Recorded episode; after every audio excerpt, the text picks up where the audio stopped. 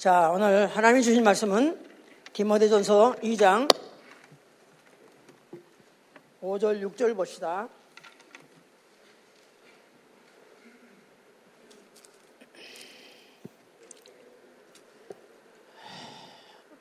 오절 시작. 하나님은 한 분이시요 또 하나님과 사람 사이의 중보도 한 분이시니 곧 사람이신 그리스도 예수라. 그가 모든 사람을 위하여 자기를 속전으로 주셨으니 기약이면 증거할 것이라.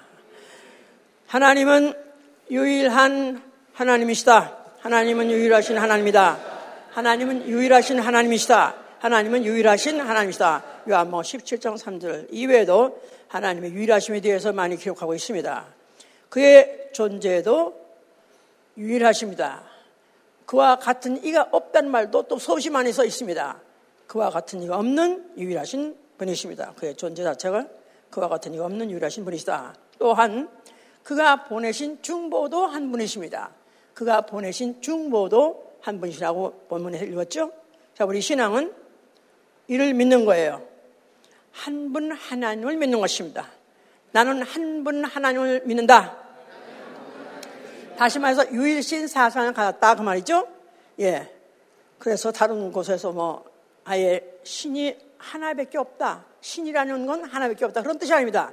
성경이 많이 신들에 대해서 다른 신들에서 말하고 있어요. 그런데 신들 중에서 주와 같은 이가 어디 있나이까? 그래서 모든 신들 위에 신. 몬들 신들 위에 뛰어난 신, 바로 그를 믿는 믿음, 이게 바로 우리 신앙이요. 우리의 신앙생활은 차라리 죽을지언정, 차라리 굶어 죽을지언정 다른 신을 거부하는 것입니다. 다른 신 믿음을 거부하는 것이요, 다른 신 앞에 절하는 것을 거부하는 것, 바로 이것이 우리의 신앙생활인 것입니다. 자, 우리 지금 우리 한국말로는 하나님, 아주 하나 해서 정확하게 잘 표현이 되어 있습니다. 영어로는 대문자 G가 아시죠? 그 말은 창조주란 뜻이고, 그 다음에 한국말로 또 하느님이란 말이 있어요. 하느님이라면 초월적이다 그 말이죠. 이런 육체가 가진 인간들하고 다르게 초월적 존재, 신이다 그 말이에요. 또 하늘님이라고 있습니다. 그 말은 지역적으로 하늘을 주관하는 신, 그래서 이제 하늘님. 자, 그래서 하늘님도 이건 다 스몰 갓, 이거는 신들이 주관하는 건가, 신들을 말하는 것이고, 그러나 하나님만이 바로 우리가 말하는 유일한 신, 바로 창조주 하나님을 말하는 것이니까 우리는 하나님을 믿는 거예요. 그래서 우리는 유일신 사상을 갖고 있다, 유일신 믿음을 갖고 있다는데, 유일신 교회는 유대교도 있고 또 기독교도 있고 이슬람교도 있습니다. 그런데 그 외에 나머지는 거의가 다 다신교입니다. 다신교, 그래서 무슨, 고대 그리스든지 로마든지 그들도, 또한 오늘날에 힌두교, 또 일본에서도 800만 자기의 조상신, 그리고 한국서도 만신이요, 만신, 신이 만 가지다, 만 개다, 그래서 만신. 이렇게 해서 사실 모든 사람들이 사실은 거의 아주 신적 존재를 부인하는 사람, 100% 부인하는 사람은 거의 없어요. 다만 이제 어디에 속하느냐, 이게 지금 그게 문제인 것이죠. 자, 이렇게 이 세상에 역사 이래로 왜 이렇게 종교가 많고, 또 종교에는 다 그런 신들 믿는 사람, 신들인데 왜 그렇게 다 여러 가지 신들을 믿게 되느냐. 이건 원래 유래가 있습니다. 어디서부터 시작했냐면 루시퍼에서 시작한 것입니다. 루시퍼라는 하늘의 천사장이 있다고 그랬어요. 그런데 그가 하나님을 섬기는 천사장으로서 찬양을 맡아서 아주 모든 천사들한테 귀염도 받고 아니면 또 칭송도 받고 그랬던 천사장입니다. 그런데 그가 마음에 교만해져가지고 내가 왜 하나님만 섬기랴, 나도 하나님 되리라 해서 I will be like God, 하나님같이 되리라 이러는 마음을 먹는 순간에 하나님께서 그걸 갖다 더럽게 여겨가지고 그걸 큰 날의 심판에 붙이려고 우주를 지으시는데, 이 우주를 성경에서는 음부라고 말해요. 음부에다가 빠쳐가지고 큰 날의 심판을 할 것이고, 그 심판 후에는 지옥을 보내려고 이렇게 이미 작정하셨고, 또 그런 대로 지금 그렇게 돼서 그 천사장이 쫓겨내려올 때 하늘의 천사의 3분의 1이 같이 내려왔다고 그랬어요. 그러니까 루시퍼만 내려온 것이 아니라 그때 하늘 천사의 3분의 1, 계시록 12장 4절입니다. 하늘의 별들의 3분의 1이 같이 따라왔다고 그랬어요. 그러니까 그야말로 하늘의 별 같고 그 이상으로 그 많은 숫자의 천사들이 다 내려와서 이 우주 안에, 이 지금 지구 안에 다 지금 내려와 있습니다. 과거에는 온부 공중에 있다가 이제는 지금 다 지상에 내려와가지고 지금 지상에 사람들에게 어떤 신적 존재에 대해서 유혹을 느끼게 하고 또 믿게 하는데, 그래서 결국 이제 그리로 잘못 믿게 함으로 해서 이런 종교가 생겼고 또 다신교들 지금 너희 믿고 있는 것이다 이 말이죠. 이제 자, 이제 이런 가운데에서 하나님이 사람을 지으시고 그 코에다가 생기를 보내서 사람을 생명이 되게 했다 그랬죠. 그 생명인 아담을 바로 동산에 살게 하셨다 그랬어요. 근데 그 동산 안에 마귀가 있었다 그랬어요. 근데 하나님께서 그 아담에게다가 모든 동산의 열매를 다 먹어도 좋으나 그러나 동산 중앙에 있는 선악을 알게 하는 열매를 먹지 말라 하고 계명, 명령을 주셨어요. 그런데 바로 그걸 누가 들었냐면 바로 그 마귀가 들었고, 마귀가 뱀을 내서와가지고 뱀으로 하여금 여덟 꾀게 했습니다. 그래서 꾀게 한 이유가 선악과 먹지 말랬어? 왜? 죽는데. 죽지 않아. 죽지 않을 뿐만 아니라 네가 하나님 될까 하여 먹지 말랬다. 이렇게 말하는 바람에 응? 하나님 될까 해도 먹지 말랬어? 근데 안 죽는데? 그러면 내가 왜 안 먹어? 그래서 결국 이제 하와가 먼저 먹고 남편이니까 이렇게 죽어가지고 결국은 그들은 이제 마귀와 함께 가는 지옥 행이 결정됐고, 결국 이제 그걸로 인해서 그것을 보여주고 그렇게 간다는 것을 물리적으로 보여주기 위해서 동산은 내쫓았습니다. 자, 그러면서 이제 전 인류는 이제 그 지구상에 퍼져가지고 살고 있었습니다. 그런 가운데에서 하나님이 아브라함에게서 나타나셨어요. 아브라함에 나타나시면서 나는 여호와로라 하시면서 나는 전능한 하나님이라고 말씀하셨어요. 아브라함한테 말씀한 거는 나는 전능한 하나님이다 하고 말씀하셨어요. 그래서 그 아브라함에게 언약하시기를 너와 내 후손이 하나님이 될 것이다. 너와 내 후손에 하나님이 될 것이다. 그러면서 그 후손이 앞으로 번성하고 창성할 것에 대해서 약속하셨습니다. 너의 후손에 복을 줄 것이고 그리고 창성하고 번성할 것이다. 이렇게 약속하셨어요. 그 후에 모세로 하여금 하나님이 이제 이스라엘을 출애굽하게 하십니다. 애굽의 종되었던 아브라함의 후손, 그들이 이스라엘이 거기 가서 종살이 하고 있었을 때 모세를 보내가지고 출애굽을 하게 하셨어요. 그럴 때 그 모세에게 단 뭐라고 말씀하면 내 조상의 하나님, 내 조상의 하나님. 아브라함에게는 뭐라고? 전능하신 하나님. 그 다음에 모세한테는 자기를 뭐라고? 네 조상의 하나님. 그래서 반드시 아브라함과 이삭과 야곱의 하나님. 그게 이제 조상의 하나님이에요.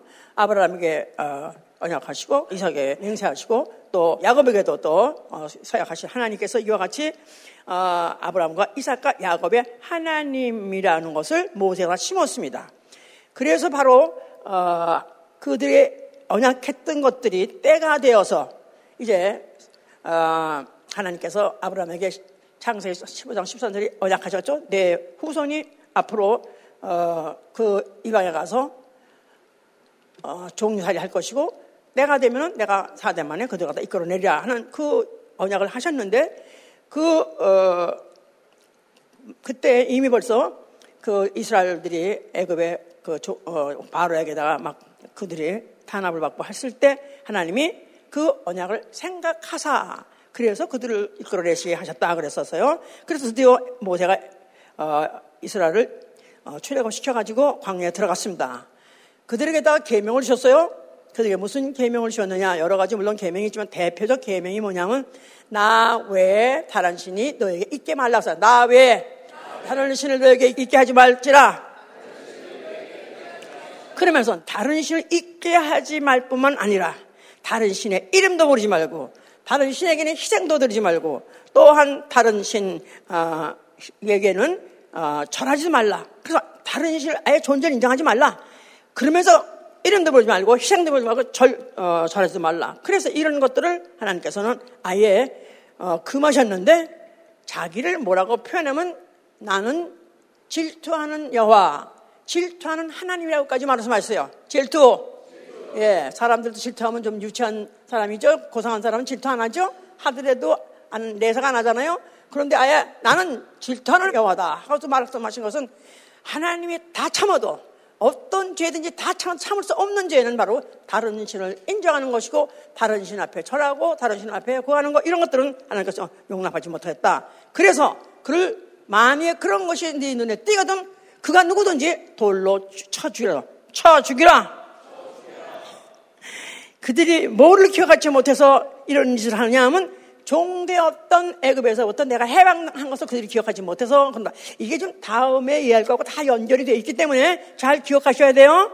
네. 예. 자, 이런 계명을 가지고 이제 그들이 살아가는데 다윗은 너무나 하나님께서 사랑하는 그런 종이 이제 나라를 세워놓고 또 그 나라를 가지고 굉장히 번성시켜 놓은 다음에 그 아들 솔로몬에게 그 나라를 이제 대권을 인계했죠. 그래서 이제 그 솔로몬이 왕이 됐어요. 그래서 솔로몬이 성전도 짓고, 그래서 그야말로 전쟁도 없고, 아주 부흥, 나라가 그야말로 부흥했습니다. 그러면서 평안 세대를 누렸었는데, 늙어서, 문제는 늙은 거야, 등간에.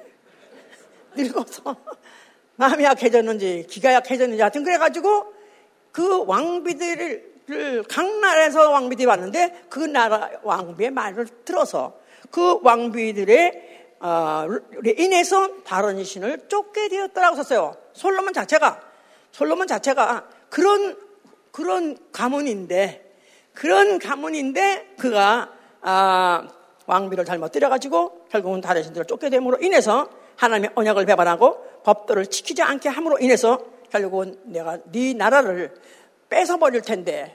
네 대해서는 내가 안 하겠다. 네 애비 생각해서라도. 내가 다윗을 사랑하기 때문에 너 아비 다윗 생각해서 내가 네 대해서는 안 하겠지만 그러나 네 다음 때에서는 반드시 네 나라를 갖다가 내가 이제는 멸하게 하시겠다 하는 그런 뜻이죠. 그래서 결국은 그 나라가 이제 그 아들 때에 가서 그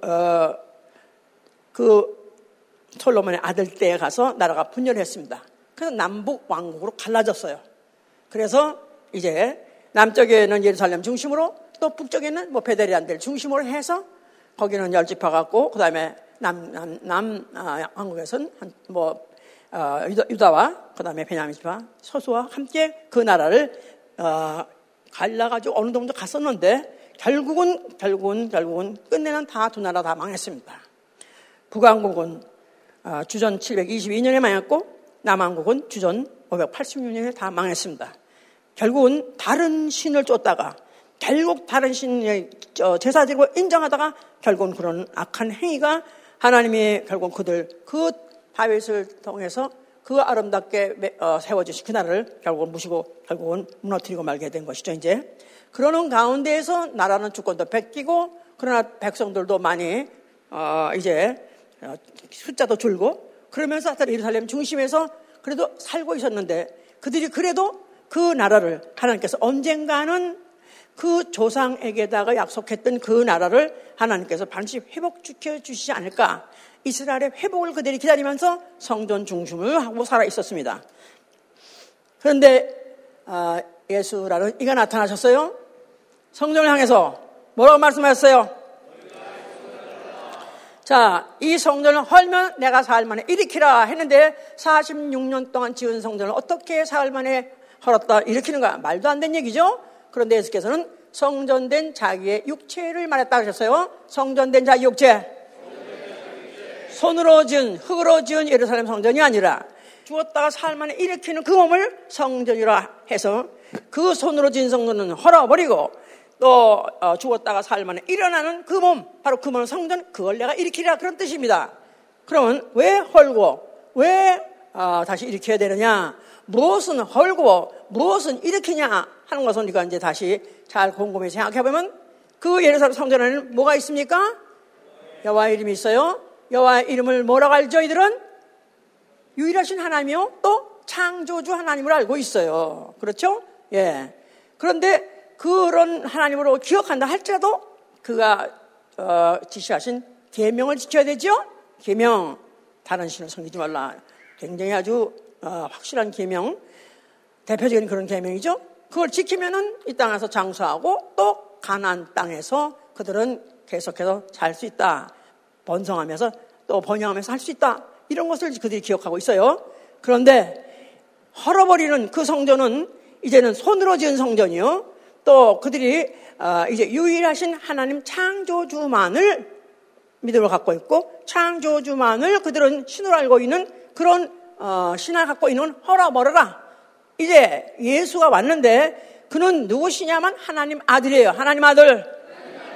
나아가선 인자.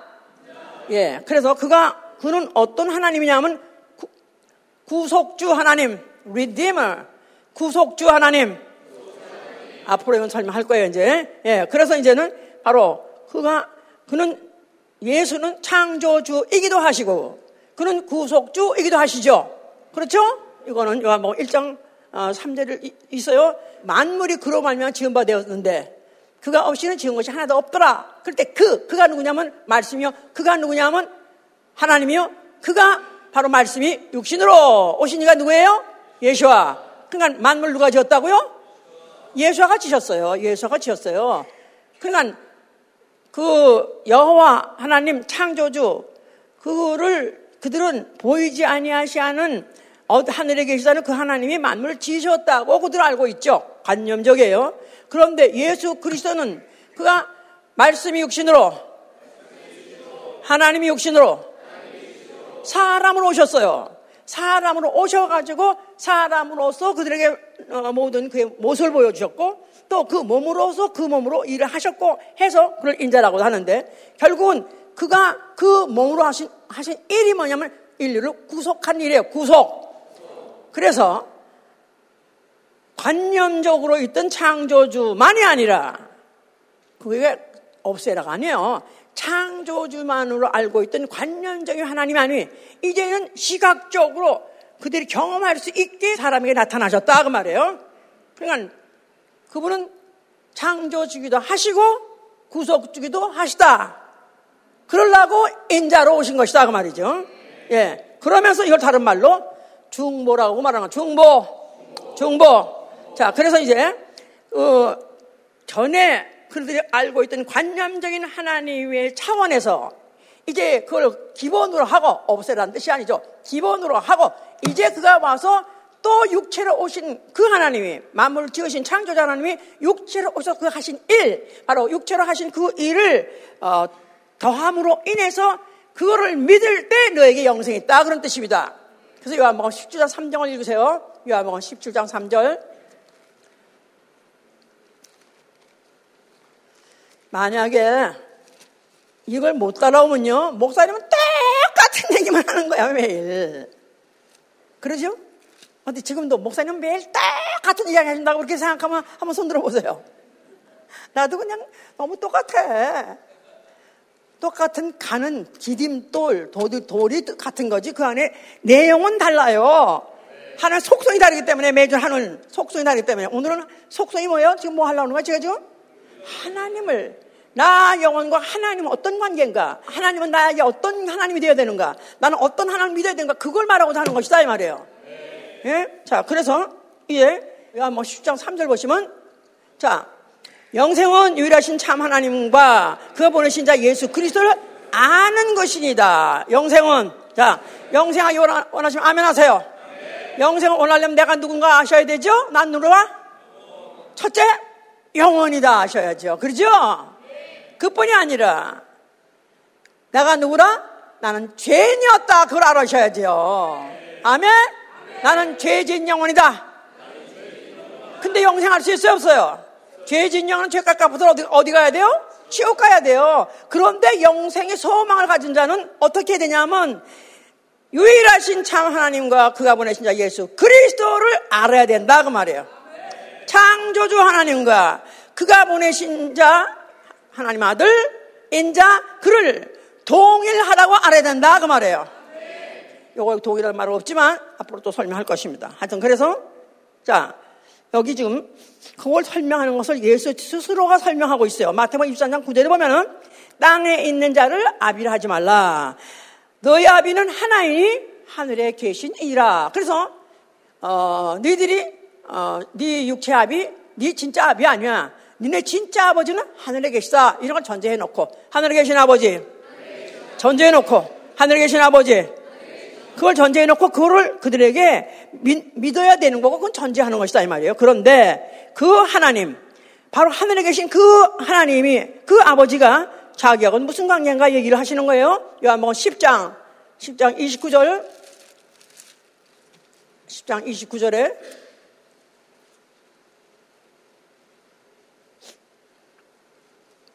저희를 주신 내 아버지는 만유보다 크심에 아무도 아버지 손에서 빼앗을 수 없느니라. 내 아버지는 만유보다 크시다.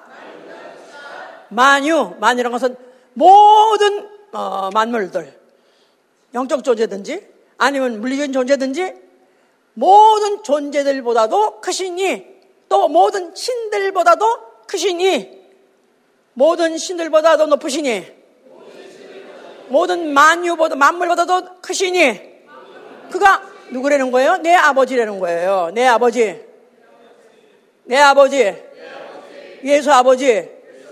그런데 거기까지는 좋았어. 거기까지는 좋았는데 그가 뭐랬냐면은 나와 30절에 나와 아버지는 하나이시다. 그래서 나와 아버지는 하나이니라.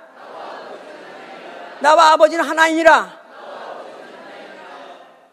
그러니까 자기가 아버지와 하나다.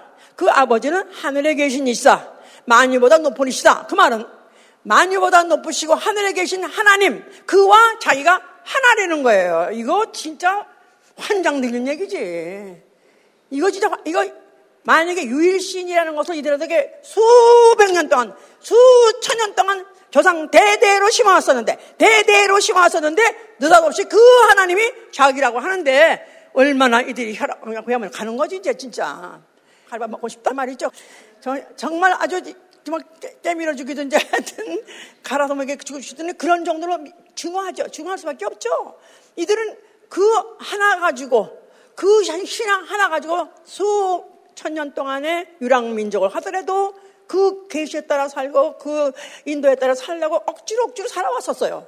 이방인하고 섞여가지고 같이 맘 놓고 새기고 살 수 없었던 것은 자기네들 이런 유일신 사상 갖고 있기 때문에 그렇다고 이렇게 했는데 느닷없이 30살밖에 안 된 청년이 나타나가지고 하늘에서 너희가 하늘에 계시다고 생각하는 그 하나님, 그 하나님이 그가 바로 만유보다 크신 그 하나님이 그가 바로 나다 하나님 때 여기는 정말 충격 이런 충격이 없는 것이죠.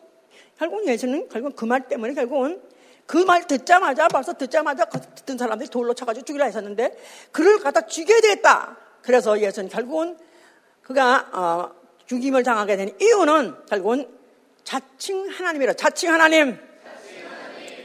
자칭 사람이 되어서 자기를 하나님이라 하느냐 하니까 이는 살아둘 수 없다. 살려둘 수 없다. 죽인다. 그래가지고 결국은 그가 그것 때문에 죽게 된 것입니다. 그를 갖다가 신문해보고 그에게서 어떤 죄를 찾아보려고 아무리 했어도 아무 죄도 고소할 게 없어요. 다만 그를 갖다 자신을 하나님 하니까 이 인류 역사상에서 많은 사람이 사형을 당했습니다. 어쩌면 진짜 마땅히 죽어야 할 죄를 짓고 그렇게 사형을 당한 사람도 있겠지만은 어쩌면 억울하게 죽은 사람도 있었을 거예요.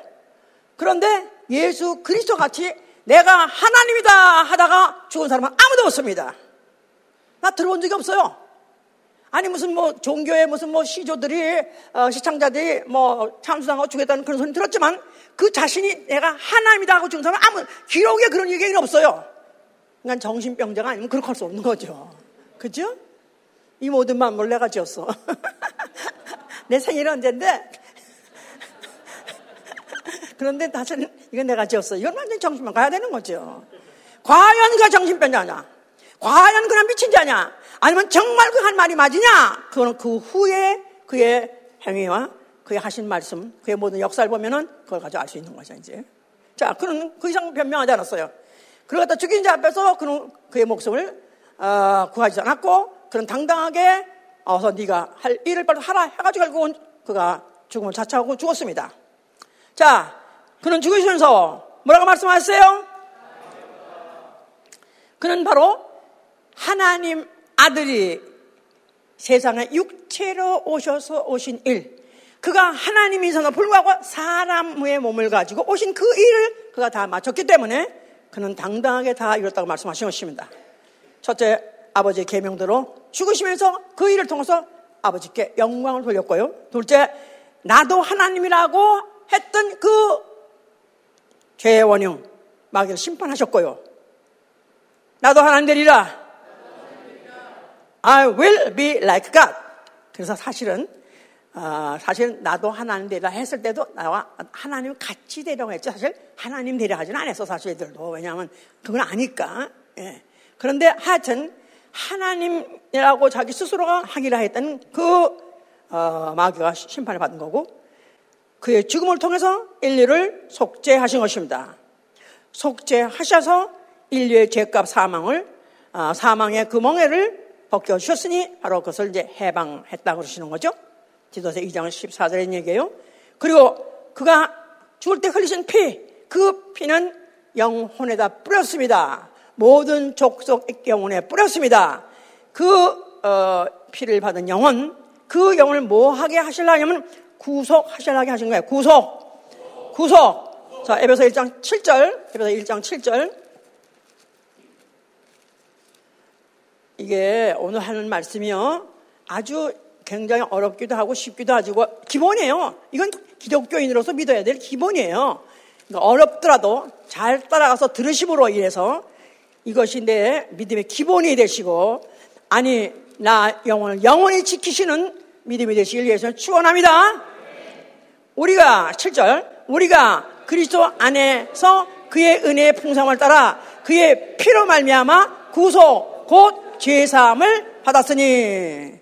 자, 예수의 피, 그리스도의 피, 그 피가 죽을 때는 죽음이라는 인류의 죄값이, 인류의 원래 조상 죄값이 뭐죠? 먹으면 죽으리라. 선악과를 먹으면 죽으리라 그러지 않았어요? 먹으면 죽으리라.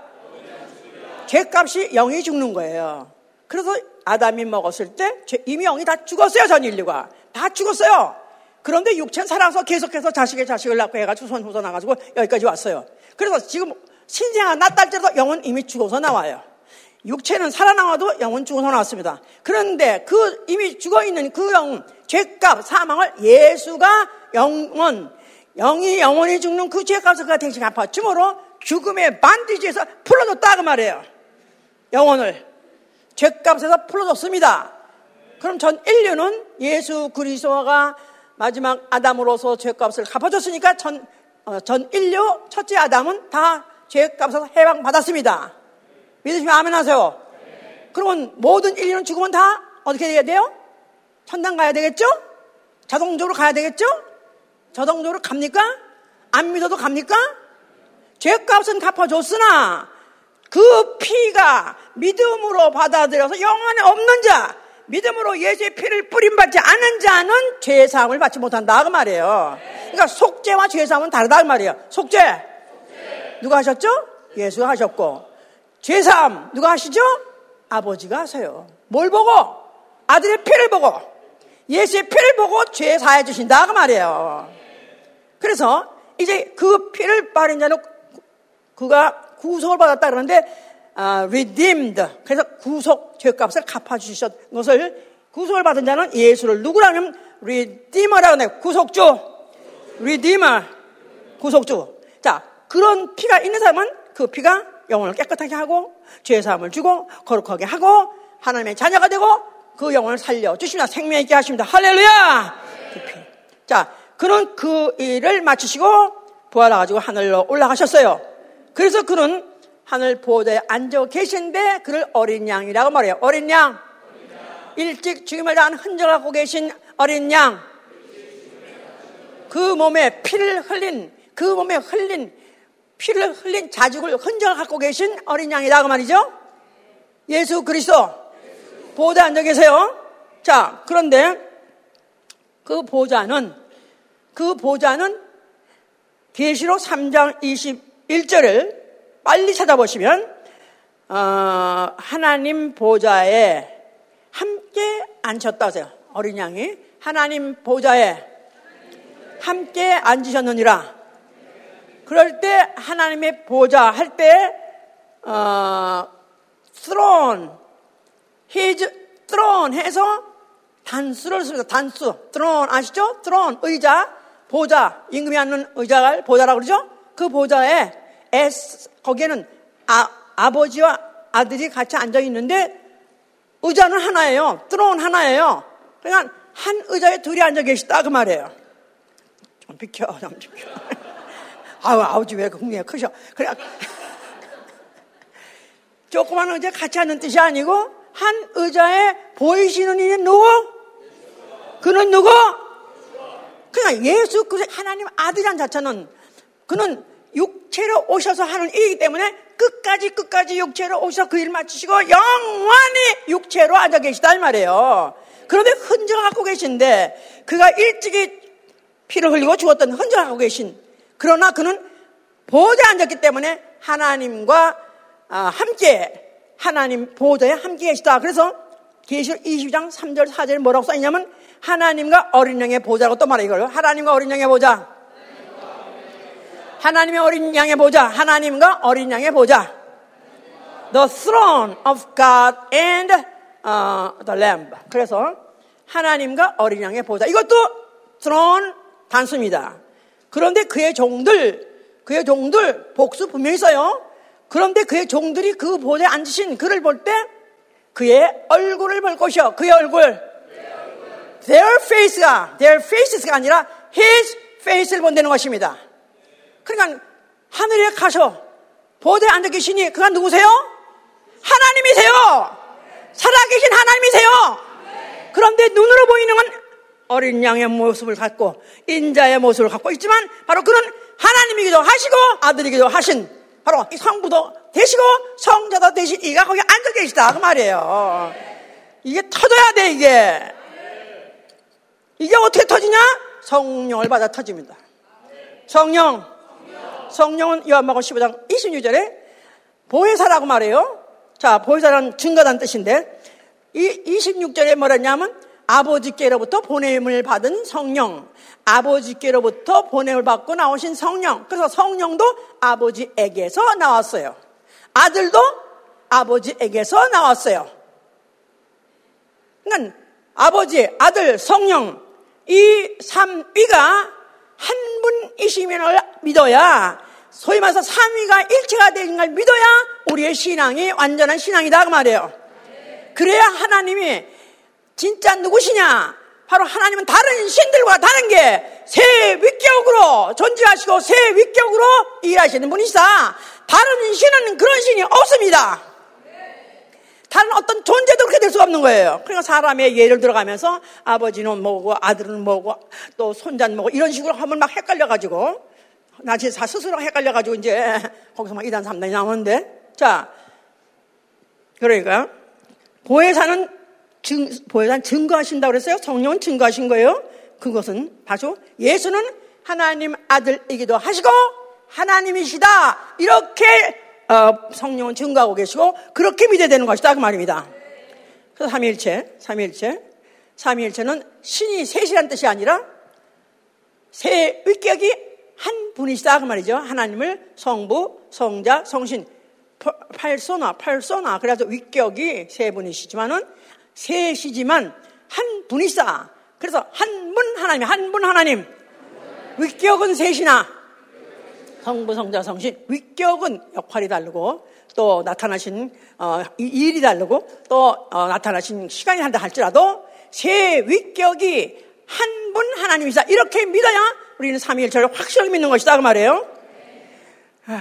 자, 그래서 성부는 만세전부터 계시고 뜻을 세우신 분이요. 성자는 말씀으로서 창조도 하시고 육신으로 오시기도 하시고 아버지 뜻을 이루시기도 하시고 바로 그가 중보로서 오신 것이다. 자, 그러면서 이제 아까 본문에서 하나님은 한 분이시니 하나님과 사람 사이의 중보도 한 분이시다 그랬죠? 예, 중보도 한 분이다 그랬어요. 자, 그러니까 결국은 예수 그리스도 바로 그가 하나님은 한 분이시요 하나님과 사람 사이의 중보도 한 분이시니 곧 사람이신 예수 그리스도시라. 사람, 그가 사람을 위하여, 우리를 위하여 자기를 속전으로 주었다. 속전, 중보.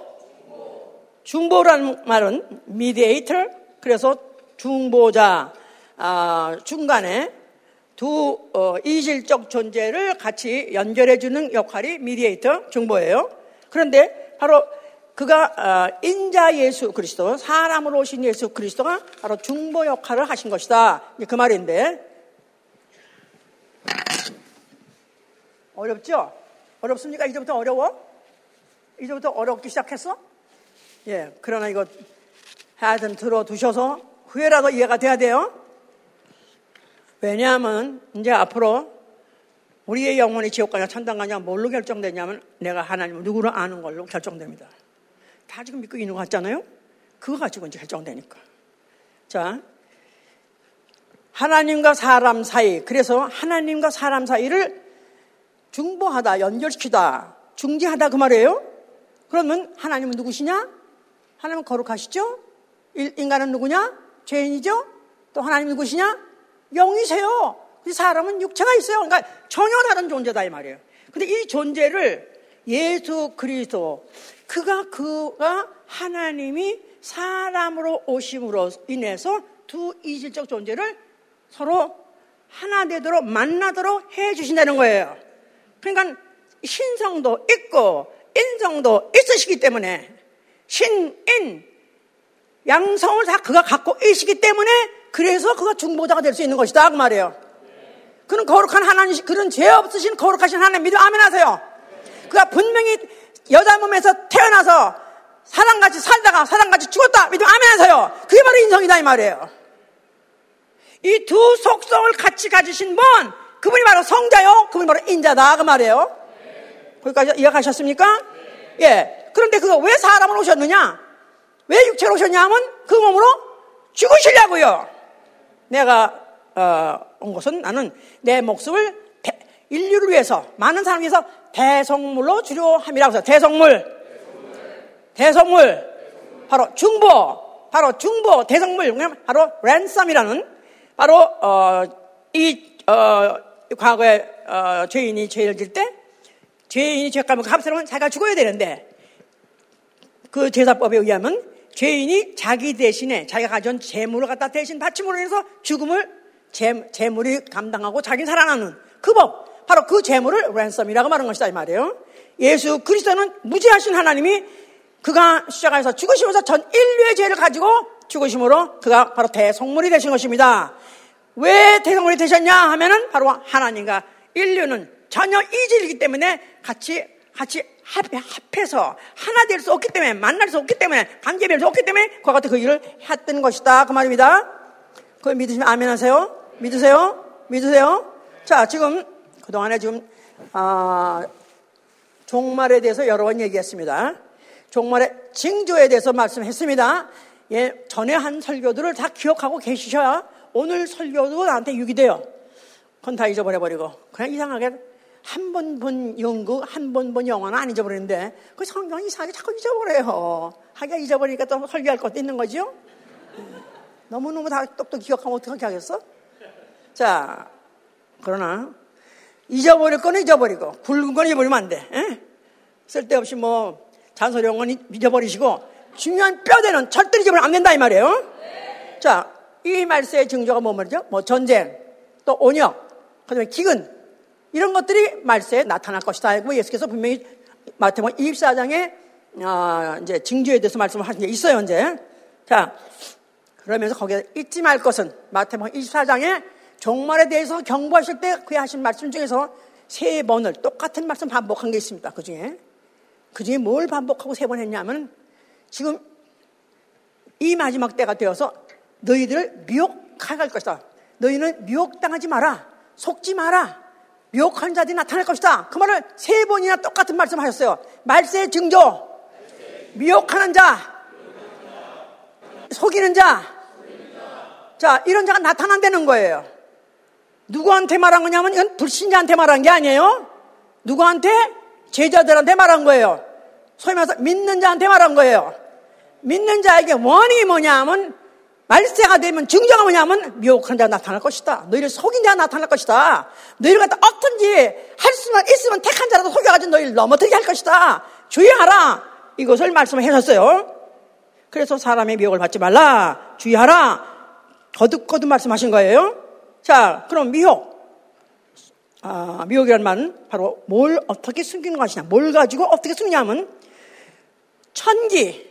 그동안에 우리가 배웠습니다. 지금 무슨 이렇게 가뭄이 오고 그 다음에 홍수가 오고 언역이 오고 지진아 참 사실 물론 그런 거는 안 보시니까 알고리즘에 의해서 그런 게 안 나타나는지 모르지만 한번 그런 재해 그런 가뭄 또 무슨 홍수 한번 들어가면 계속 와요. 계속 와서 보면은 야 어쩌면 이렇게 세상에 한 군데도 성한다 없이 어디든지 계속 물난리 나고 계속 가뭄 들고 자 이거 이런 징조는 예수께서 말씀하셨어요. 천기를 보면은 내가 왜 모르느냐?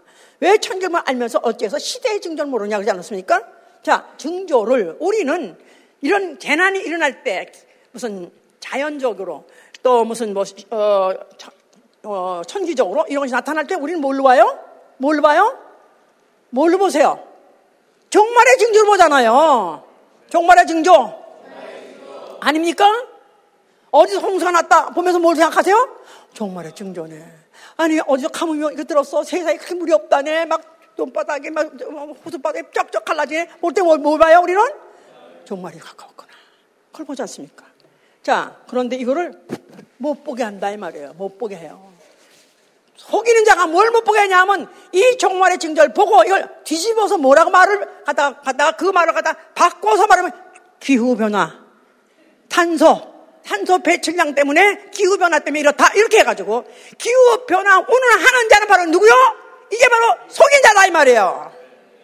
뭐 지난번에 얘기했지 않았습니까? 하다못해 꼭 그런 이유에서 탄소 배출 때문에 그것 때문에 지금 이렇게 무슨 기온이 올라가고 그것 때문에 이렇게 지금 뭐 기후가 그닥 해고 이렇게 말하는데 사실은 그렇지 않아도 태양에서도 그렇게 태양에게 어떤 변화가 있어가지고 태양에서의 그런 무슨 뭐 솔라 무슨 플레어니 이런 거지 솔라 무슨 뭐 그런 그 사이클 이런 것 때문에 현재 그것이 지금 소위 말해서 그런 지구의 행성들의 그들의 위치를 막 흔들어버리고 이런 바람에 이런 것들이 지금 지구만이 아니라 다른 천체에서도 이런 것이 일어나고 있다. 이것을 지금 나사에도 말하고 있다 이 말이에요. 그런 말은 우린 기후변화 이거에 속지 말라 이 말이에요. 이건 정말 징조다 이 말이에요. 아멘? 네. 또 하나 아주 또 속이는 게 뭐냐면 진짜 내 시대에 어때 이런 것이 일어날 정도로 아브라함의 종교입니다. 지난번에 얘기했어요. 아브라함이 릴리전 그래가지고 지금 유일신을 믿다고 하는 유대교, 이슬람, 기독교 이 유일신을 믿는 자들이 아브라함의 종교 아브라함이 유일신을 믿었어요. 바로 그게 시조야. 그러니까 아브라함을 과로 시조로 삼고 그 외에 갖고 있는 그 믿음을 종교라 해서 아브라함 종교를 만들었습니다. 이게 창설된 지가 그래서 합의하고 조인하고 한 게 벌써 이미 3년 전이라는 거예요. 나는 근래 알았어요. 내가 다시 한번 느낀 것은 이렇게 모르고 이런 게 있었는지 몰랐어요. 그냥 지금 예수 뭐 아니면 예수 재림 이런 거 모르고도 전혀 모르고 그리고 지금 지내는 사람들이 있을 거라고요. 왜냐면 나는 아브라함 종교가 이렇게 3년 전에 있었던 걸 나는 모르고 이제 알았다는 거 사실 너무 기가 막힌 거야. 이렇게 그나마도 알게 해줘서 지금 이걸 맞춰보니까 너무 많은 것 같은데. 자, 이든 누굴 넘어지게 하려고 하냐? 누구 실적지게 하려고 하냐면은 믿는 자를, 소위 말해서 예수 믿는다. 나는 나름대로 기독교인이라 하는 자를 실족하게 하려는 게 바로 뭐냐면 아브라함 종교다. 그 말이에요. 왜냐하면 아브라함 종교, 아브라함 누구요? 우리가 아브라함 얘기하잖아요. 아브라함이 율신 믿잖아요. 믿음 좋잖아요. 믿음이 조상 아니에요. 그러니까 뭐 다, 그거 다 같은 하나님 아니야? 이렇게 하는 거예요. 아브라함의 다시 말해서 유대교가 믿는 하나님이나 이스라엘 믿는 하나님이나 기독교가 믿는 하나님 같잖아요. 창조주, 조물주, 율신 같아요. 거기까지는 같아요. 그런데 그 이후에 세부에 들어가면 다르다 이 말이에요. 자, 이슬람, 유대교, 기독교 여기에서 지금 이 아브라함 종교가 다 인정하는 자가 나온다면 그야말로 배교입니다. 배교. 배도. 바로 믿음을 배반하는 자다 그 말이에요. 자, 어떻게 배반하냐? 이슬람은 이슬람대로 배반하는 것입니다. 나름대로 아브라함에게 하나님이 약속하실 때 너와 후손에 하나님이 되리라 했었지 않았어요? 그럴 때 아브라함한테 이삭이 내시로 말미암아 그렇기 때문에 아브라함과 이삭을 거쳐야 바로 그나마라도 창조주 하나님하고 관계되는 민족 하는 거예요. 그들은 아브라함까지만 생각하지만 이삭을 인정 안 합니다. 왜냐하면 지들이 애서 후손이니까. 여기서부터 이미 벌써 성경을 부인하는 거예요. 자, 그 다음에 유대교야말로 그럴 수 없어. 너는 정말 그러면 안 돼.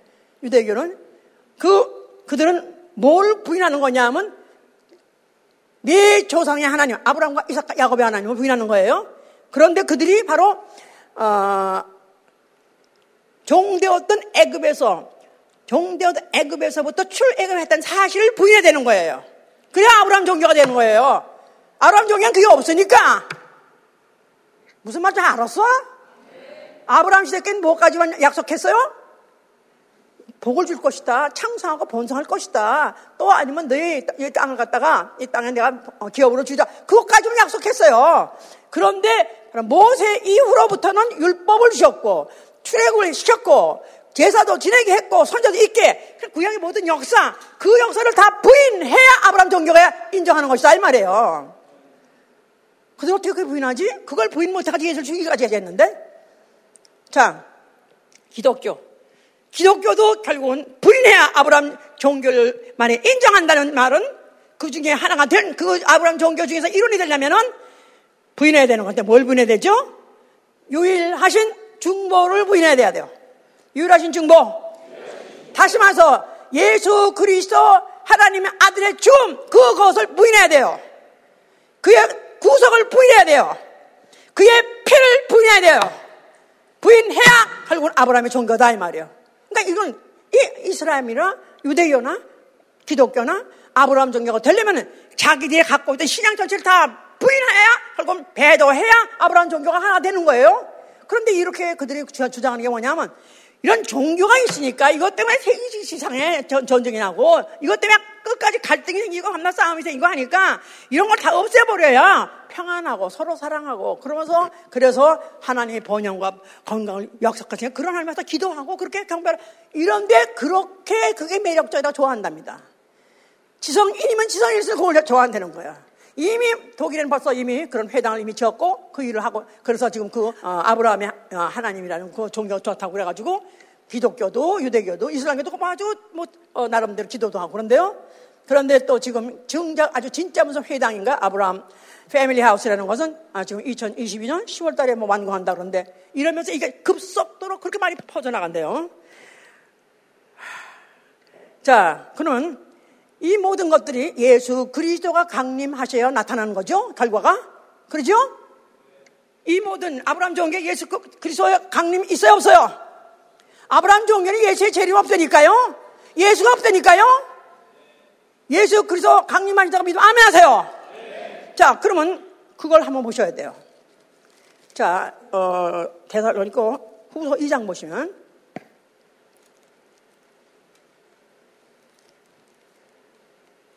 이 장 1절부터 봅시다. 또박또박 잘 읽으세요.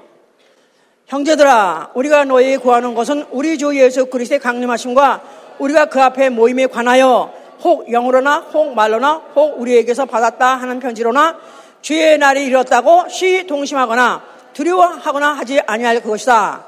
누가 아무렇게 하여도 너희가 미혹하지 말라.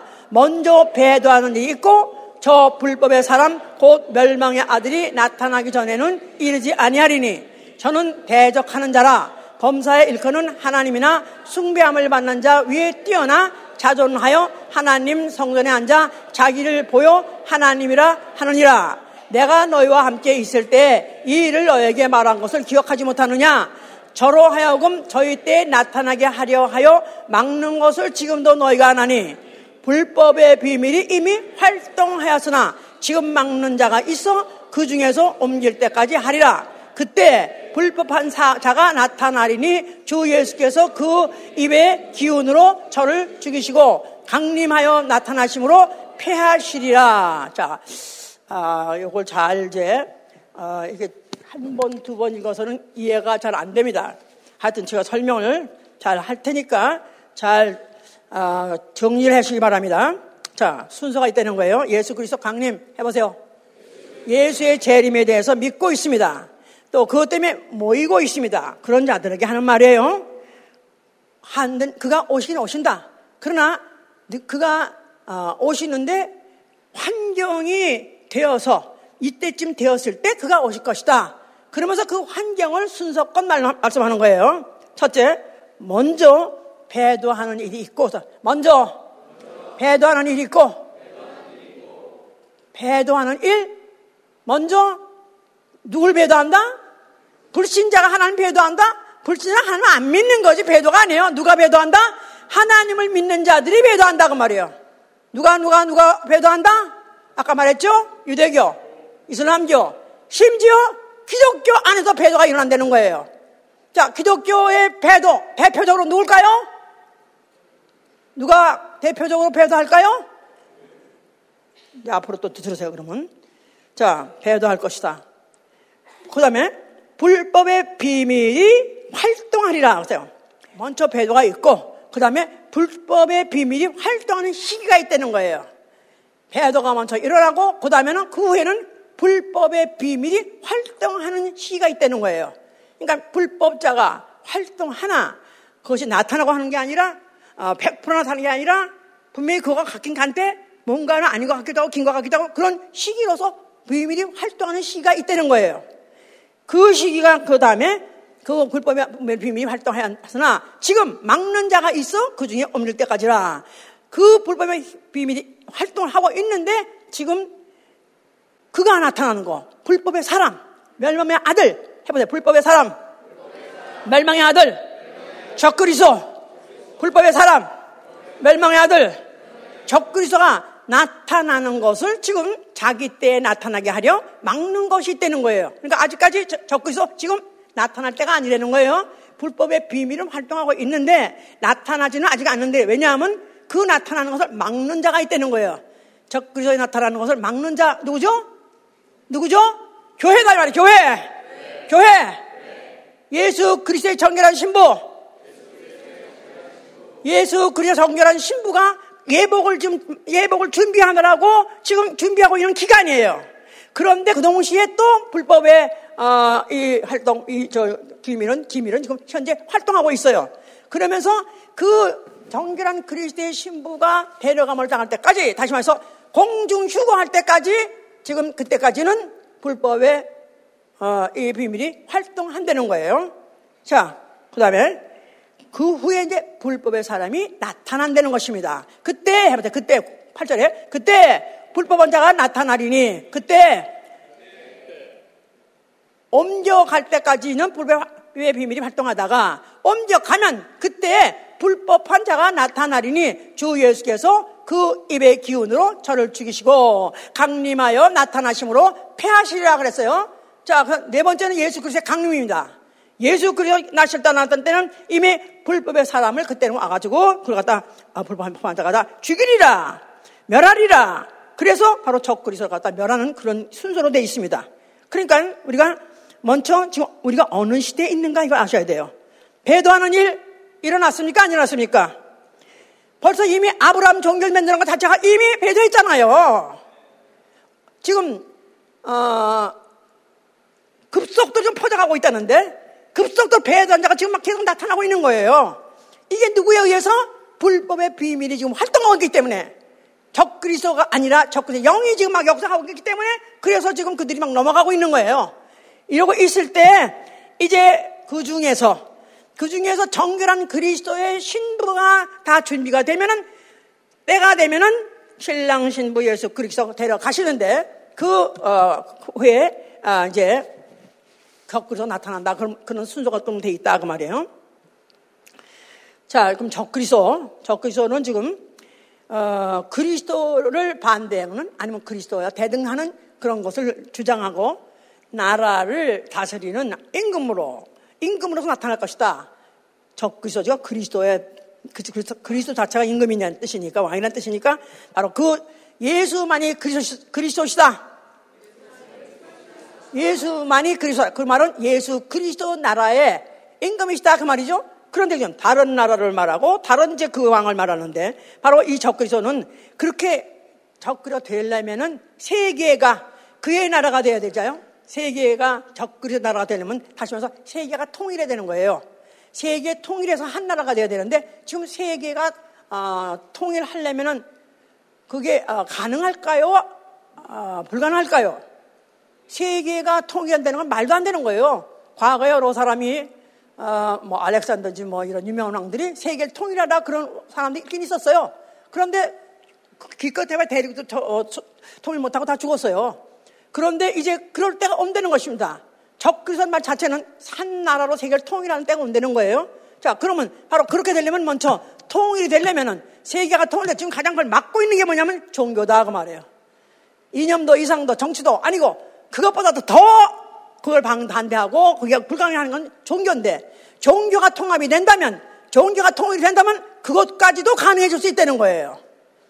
무슨 말인지 알아들었나요? 자, 그런데 이 지금 벌써 이미 이거는 적그리스도로 오는 건 지금 이제 처음 말하는 게 아니에요. 벌써 예수 그리스도 그가 승천하시고 난 다음에 교회가 생긴 다음부터 이미 그때부터 워닝 사인이 나타났었어요. 요한 1서에는 그 얘기를 많이 하고 있습니다. 그래서 예수 그리스도가 육체로 임하신 것을 부인하는 자, 그가 적그리스도니라. 이미 나타나느니라. 이미 활동하니라. 그러니까 어떤 certain person 말하는 게 아니라 적그리스도 일을 하는 일이 그때부터 있었다, 그 말이에요. 또 두 번째는 하나님과 아들을 부인하는 자, 그가 적그리스도니라서, 하나님과 아들을 부인하는 자, 하나님과 아들이 하나인 것을 부인하는 자, 그가 적그리스도니라. 또 예수 그리스도가 육체로 임하신 걸 부인하는 자, 예수 그리스도가 육체로 임했다는 말은 육체로 오셔서 육체로 하신 일, 그 공로를 부인한 자가 바로 적그리스도라는 거예요. 그런 자는 이미 벌써 2000년 전부터 있었습니다.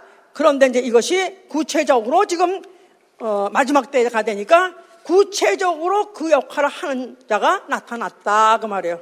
저희가 알기로는 아브라함 이 종교로서 나타난 그 아브라함 종교 통합과 함께 부각된 인물이 있느냐면 교황입니다. 바로 교황. 예.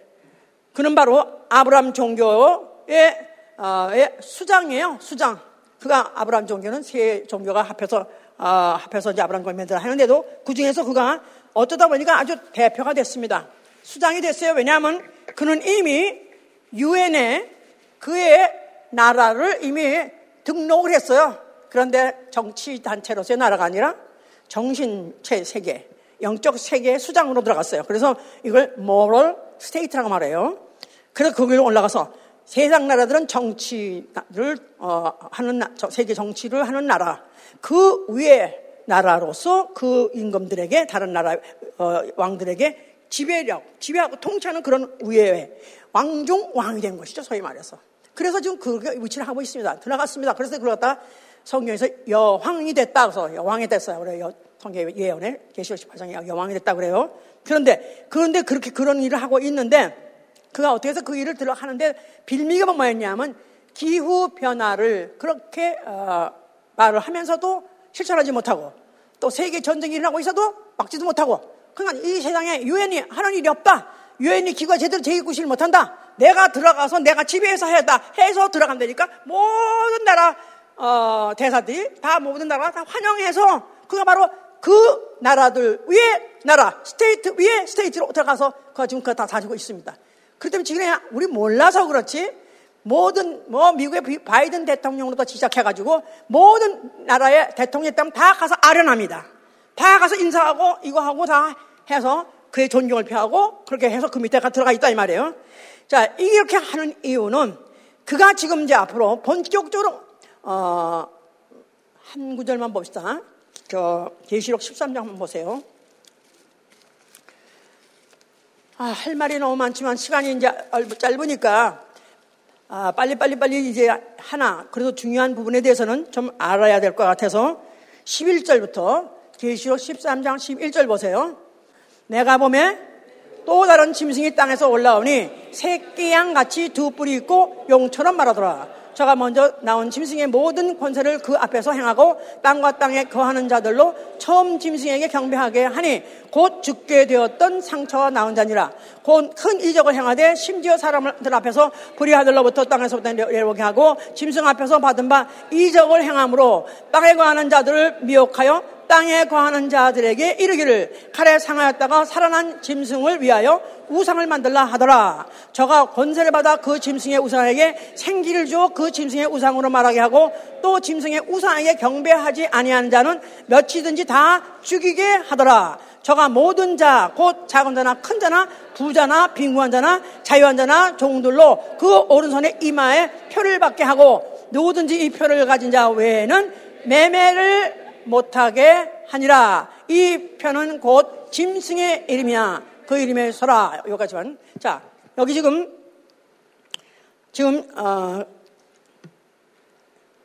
13장의 1절부터 10절까지는요, 내내 지금 한 짐승에 대해서 말했었어요. 그래서 그 짐승이 이제는 죽임을 당했고 사라졌어요. 그랬는데 11절 가니까 또 다른 짐승이 나타난다는 거예요. 또 다른 짐승이 땅에서 올라오는데 새끼 양같이 두 뿔이 있고 용처럼 말하더라.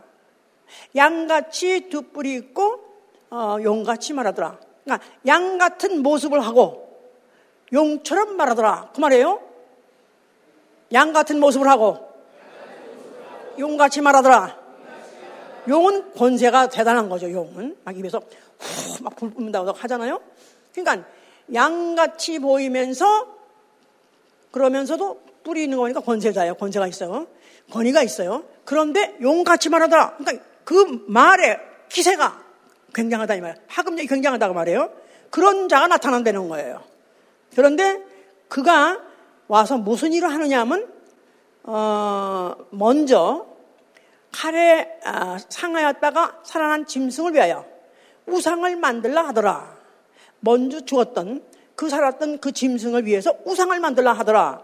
그가 권세를 받아서 그 짐승의 우상에게 생기를 줘 그 짐승의 우상으로 말하게 하고 또 짐승의 우상에 경배하게 하니 만약에 하지 않는 자는 죽여버리더라. 그랬었어요. 그러니까 여기 지금 그 처음 짐승, 처음에 죽은 짐승 그걸 갖다가 경배하게 했나 그런데 그 짐승의 우상에게 경배도 하게 한다 그랬어요. 그런데 요 처음 짐승이 죽었다 할 때 그 처음 짐승을 지금 설명할 시간이 없는데 뭐로 아시냐 하면 중세 교권지상주의 해보세요. 중세. 교권지상주의. 중세 유럽 한번가 생각나시죠? 캐톨릭 공화국이에요. 바로 그것을 그게 캐톨릭 공화국인데 바로 그것이 부활한다는 거예요. 그래가지고 그 중세 때 그때 모든 그 유럽의 모든 나라가 다 캐더릭이었지 않았었어요. 그러면서 그 교황 밑에 있었지 않았어요. 그때 수많은 사람이 아주 많이 죽기도 했습니다만은 그랬는데 그 교권 중세의 그 교권이 최고다 하는 그 지상주의가 부활하게 한다는 거예요. 누가 다른 짐승이 나타나서 새끼 양같이 말하고 용같이 말하는 자가 생기 양같이 보이고 용같이 말하는 자가 그걸 살려낸다는 거예요. 누굴까요? 그러면은 양같이 보이고 용같이 말하는데 먼저 죽었던 그 중세의 교권을 살려내는 자가 누굴까요? 교황이죠. 이 나타난 게 이게 보통 문제가 아니다 이 말이야. 왜 보통 문제가 아니냐면 이제 그로 말미암아 이제는 모든 사람으로 하여금 오른손에나 이마에나 표를 받게 하고 누구든지 이 표를 가진 자 외에는 매매를 못하게 하니 이 표는 곧 짐승의 이름이라고 했었어요. 그러니까 바로 이제 그가 하는 일이 뭐냐면 이제는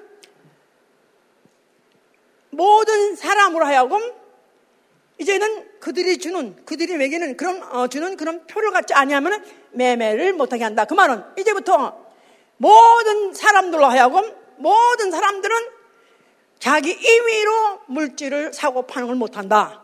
그러니까 배급제도가 온다 이 말이야. 배급제도. 중앙 통치 배급제도가 온다고 말이에요. 그럼 배급을 해야 된다는 말은 자기가 장사를 해가지고 자기가 벌어먹지 못하고 배급을 받아야 된다는 말은 무소유가 돼야 되는 것이고, 어떤 소유를, 어떤 식량을 생산하지 못한다고 말이에요. 생산하지도 못하고 또 무슨 장사를 해서 벌어서도 자기 소유를 만들지 못하고 하다 보니까 결국은 누가 주는 거나 먹어야 사는데 중앙에서 통치자가 나누어주는 그런 양식을 먹지 않으면 다 결국 굶어 죽는 시대가 온다 그 말이에요. 어느 때라 지금 아까 징조를 보니까 지금 어느 때 불법의 비밀이 활동하는 시기, 바로 지금 적그리스도 영이 지금 하고 있는 시, 결국은 이 활동하고 있는 영이 활동하고 있는 시기가 바로 지금이다 그 말이에요. 지금 바로 아직까지 기회가 있기 때문에 아직 적그리스도가 본격적으로 나타나지 않았지만은 만약에 이제 예수 그리스도 신부된 교회가 만약에 들림받는다면 본격적으로 나타날 것이고, 이제 나타나는 그날에는 벌써 이미 그리스도가 오셔서 그를 갖다가 죽이시는 바로 그때가 연결적으로 연속적으로 일어나는 것이다 그 말이에요.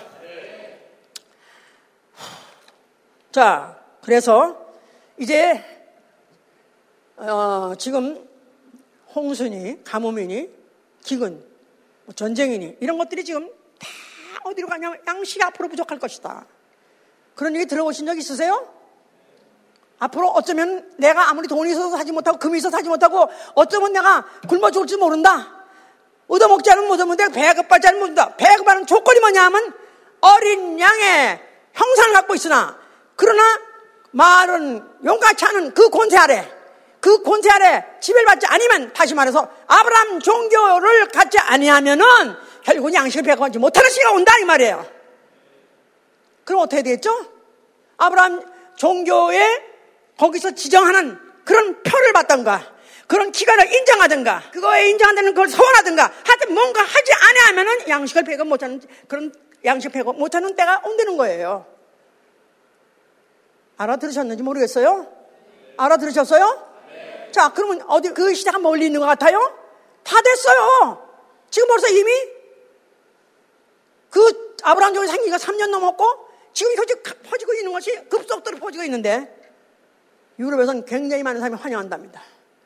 이게, 그나마 지금 우리끼리만 살고 있기 때문에 몰라서 그렇지, 이런 것으로 해서 편안하고 세계가 편안해지고 전쟁도 없어지고 서로가 서로 사이좋게 다 사랑하고 살면 그건 좋지. 무슨 뭐 그런 예수가 무슨 밥 먹여주냐 이런 식으로 해서 하는 사람들은 아마 대단히 환영할 것입니다. 자, 여러분께 묻습니다. 여러분들은 어떻게 하실 겁니까? 여러분들은 만약에 배급 받아서 양식이라도 먹고 살아야 된다면 배급 받아야 되겠죠? 그러나 만약에 그 배급 받아 살려면 어떻게 된다고요? 용같이 말하고 어린 양같이 생긴 자야 그 지시를 받아서 그 계명을 지켜야 그들의 지시하는 대로 예배를 보고 그들의 소속한 단체에 소속해야 양식을 받아 먹는다면 어떡하겠어요? 어떡하겠어요? 그래도 살아야지 어떡해요? 나중에 회개하더라도. 예? 어떻게 해야 돼요? 차라리 굶어 죽을지언정. 차라리 굶어 죽을지언정. 나는 예수를 부인하지 아니라. 이들이 총체적으로 노력하는 게 뭐냐면 예수를 제거하려는 거예요. 예수를 빼버리려는 거예요. 이 아브라함 종교라는 이 배교 집단이 그들이 목적이 뭐냐면 예수를 믿겠다고 하고 나름대로 믿으려고 하고 아니면 예수의 피가 있다고 어떻게 고백했는지 그런지 모르겠지만은 그런 자들로 하여금 양식 때문에 굶어 죽는 것을 못 참아서 어려워서 힘들어서라도 나는 할 수 없어. 어떻게 내가 먹고 살아야지. 그래서 부인하게 하려고 하는 거지. 이 바로 그들의 바로 공작이다 이 말이에요. 이게 바로 마지막에 믿는 자를 미혹하는 것이다 이 말이에요. 나야, 나 영혼아, 속지 말자, 속지 말자. 차라리 굶어 죽을지언정. 난 예수 그리스도의 성육신을 부인하지 아니하리라. 사람으로 오신 예수를 부인하지 아니하리라. 둘째, 차라리 부인할지언정 구속주 예수를 부인하지 아니하리라. 그가 그 몸으로 내 죄 대신 죽으셨던 사실을 부인하지 아니하리라. 셋째, 차라리 죽을지언정, 차라리 굶어 죽을지언정 예수 그리스도의 부활을 부인하지 아니하리라. 예수 그리스도는 살아 계시다. 큰 소리요. 네 번째, 차라리 굶어 죽을지언정 내 안에 예수 피 있음을 부인하지 아니하리라. 이렇게 네 가지를 부인하면은 양식 먹고 조금 더 살 수 있다 이 말이야. 장 살 수 있는지 몰라요. 그러나 차라리 장수를 포기하고 당장 내가 칼로 죽임을 당하고 기름에 까마에다 던짐을 당한다 할지라도 나는 이것은 분하지 못합니다. 이 사실은 부인 못하는 거야.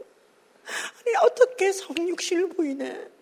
어떻게 하나님이 사람 되어오신 그가 하나님을 어떻게 내가 부인해? 사람으로 오신 하나님을 어떻게 부인해? 그가 시원시고 있을 때 자기 죄가 아니라 내 죄 대신 죽으셨던 것을 어떻게 내가 부인해? 그가 죽은 지 사흘 만에 벌어진 사실 내가 어떻게 부인하냐 이 말이에요.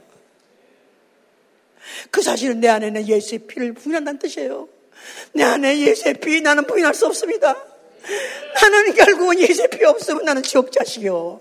지옥 가는 일본 자식이 나는 일본지요. 나는 지옥 일본지. 나는 예수의 피를 죽어도 부인 못합니다. 매일매일 신이라고 매일매일 연습하세요. 나는 예수의 피를 부인하지 않을 것입니다. 자식들한테도 말하세요. 어쩌면 우리가 사는 동안에 어쩌면 근래 생각밖에 빨리 우리에게 그런 요구를 우리의 입으로 신앙을 요구할 자 나타날지 모른다. 그럴지라도 부인하지 마라. 차라리 죽을지라도 부인하지 마라. 예수 피 내 안에 있습니다. 내 안에 예수 피 있어야 나는 나 영혼 받아 주시옵소서 때 하나님 받아 주신 것입니다. 차라리 굶어 죽지언정 나는 예수 부인하지 않겠습니다. 내가 10번만 말하세요. 기도합니다.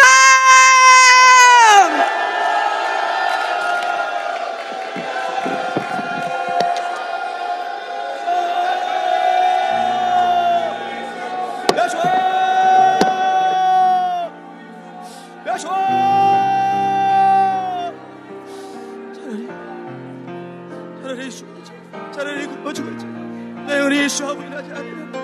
내 영혼이 예수와 부인하지 아니하리라. 나 영혼이 싸움이라지 않으라. 나 영혼이 싸움이라지 않으라. 나 영혼이 싸움이라지 않으라. 나 영혼이 싸움이라지 않으라. 나 영혼이 싸움이라지 않으라. 나 영혼이 싸움이라지 않으라. 나 영혼이 싸움이라지 않으라. 나 영혼이 싸움이라지 않으라. 나머지 싸움 나머지 싸움 내가 불러주는 나머지 싸움 어떠한 상황과 환경 가운데서 그가 부인하지 아니하는 나머지 가슴을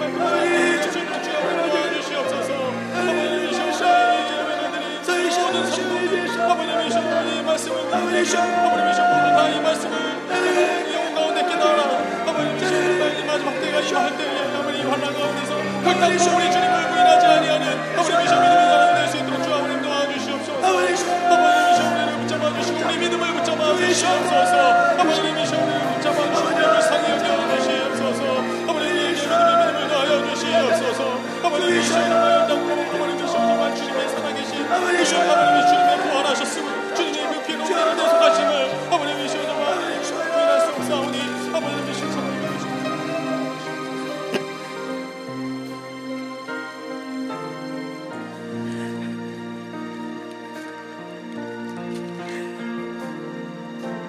하나님 어린 양 복생자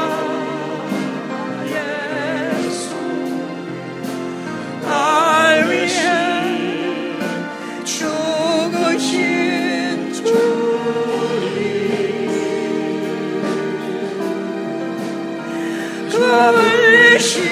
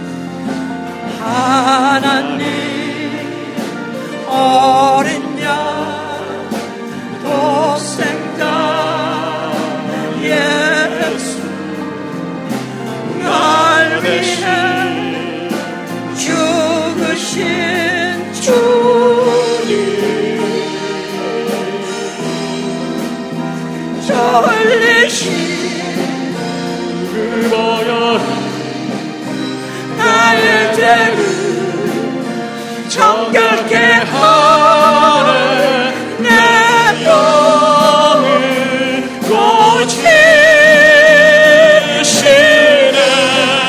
성적하리라 회복케 하신 주. 자, 무릎을 꿇으세요. 무릎을 꿇으세요. 다 자리에 무릎을 꿇으세요. 무릎을 끄세요. 주여 나를 지옥해 주시옵소서. 나는 차라리 죽을지언정 예수를 부인하지 않겠습니다. 나는 차라리 죽을지언정 굶어 죽을지언정 나는 예수의 피를 부인하지 않겠습니다. 하셨네 성적한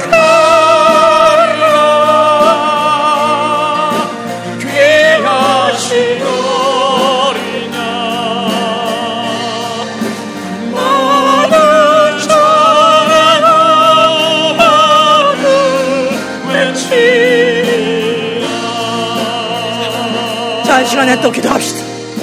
자, 나는 이 자리에서 말씀을 들었어요. 그러나 이 말씀을 듣지 못하고 있는 나의 가족이 있습니다. 아직 어린 자식이 있습니다. 저들이 배 아파서 운다 할지라도 괴로워한다 할지라도 절대로 그들의 마음을 그들의 몸을 위로하지 말게 하시고 영혼을 살리게 하시시옵소서. 저들도 나와 동일하게 굶어 죽는 자니 있더라도 예수 피 보장하지 않게 하시고 낙원에 가게 하여 주시옵소서. 기도합니다.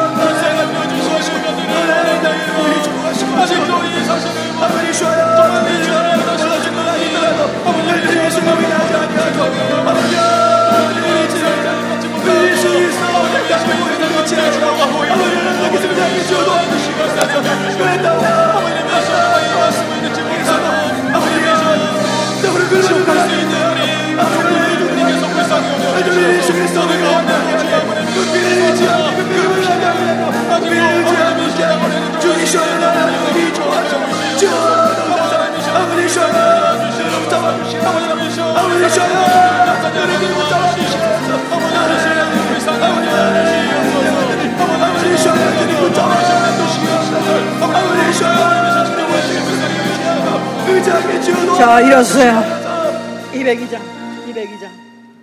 일어서세요. 여러분들, 우리 세대에 이런 일이 아니랄 것이라고 믿으십니까? 나는 이런 종교 통합이 있다는 건 수십 년 전부터 알고 있었고 그렇게 또 얘기하고 설명하고 설교도 했어요. 근데 내 시대에, 내가 살아가는 이 시대에 종교 통합이 이렇다는 사실에 너무 놀란 거예요. 이게 실제로 성경에 있는 게 그게 그대로 어떻게 내 세대에 이게 이루어지는가? 2000년 양 긴 세대가 있었는데 하필이면 내 시대에 이런 일이 있는가? 주님이 오시는 것도 내 세대. 너무나 무섭지 않습니까? 202장 죄에서 자유를 얻게 하면 보혈의 주의 보혈 하나하나 지키니 참 놀라운 능력이로다. 주의 보혈 능력이 또다. 주의 피 믿어 주의 보혈 어린 양의 대물이 죄가 피로다. 육체의 정욕을 이기면 돌아보려 주의 보혈 영결한 마음을 적게 하니 참 놀라운 능력이로다. 주의 보혈 능력이 또다. 주의 피로 주의 보혈 그 어린 양을 태우기 죄가 피로다. 눈보다 먹이게 밝히는 법 주여 불명 주의 보여 부정한 모든 것 밝히시니 참 놀라운 능력이로다. 주의 보여 능력 있도다. 주의 빛미도 주의 보여 그 어린 양을 내 귀중한 피로다. 우리의 복음을 전할 제목 보여 내 능력 주의 보여 날마다 나에게 찬송주리 참 놀라운 능력이로다. 주의 보여 능력 있도다. 주의 빛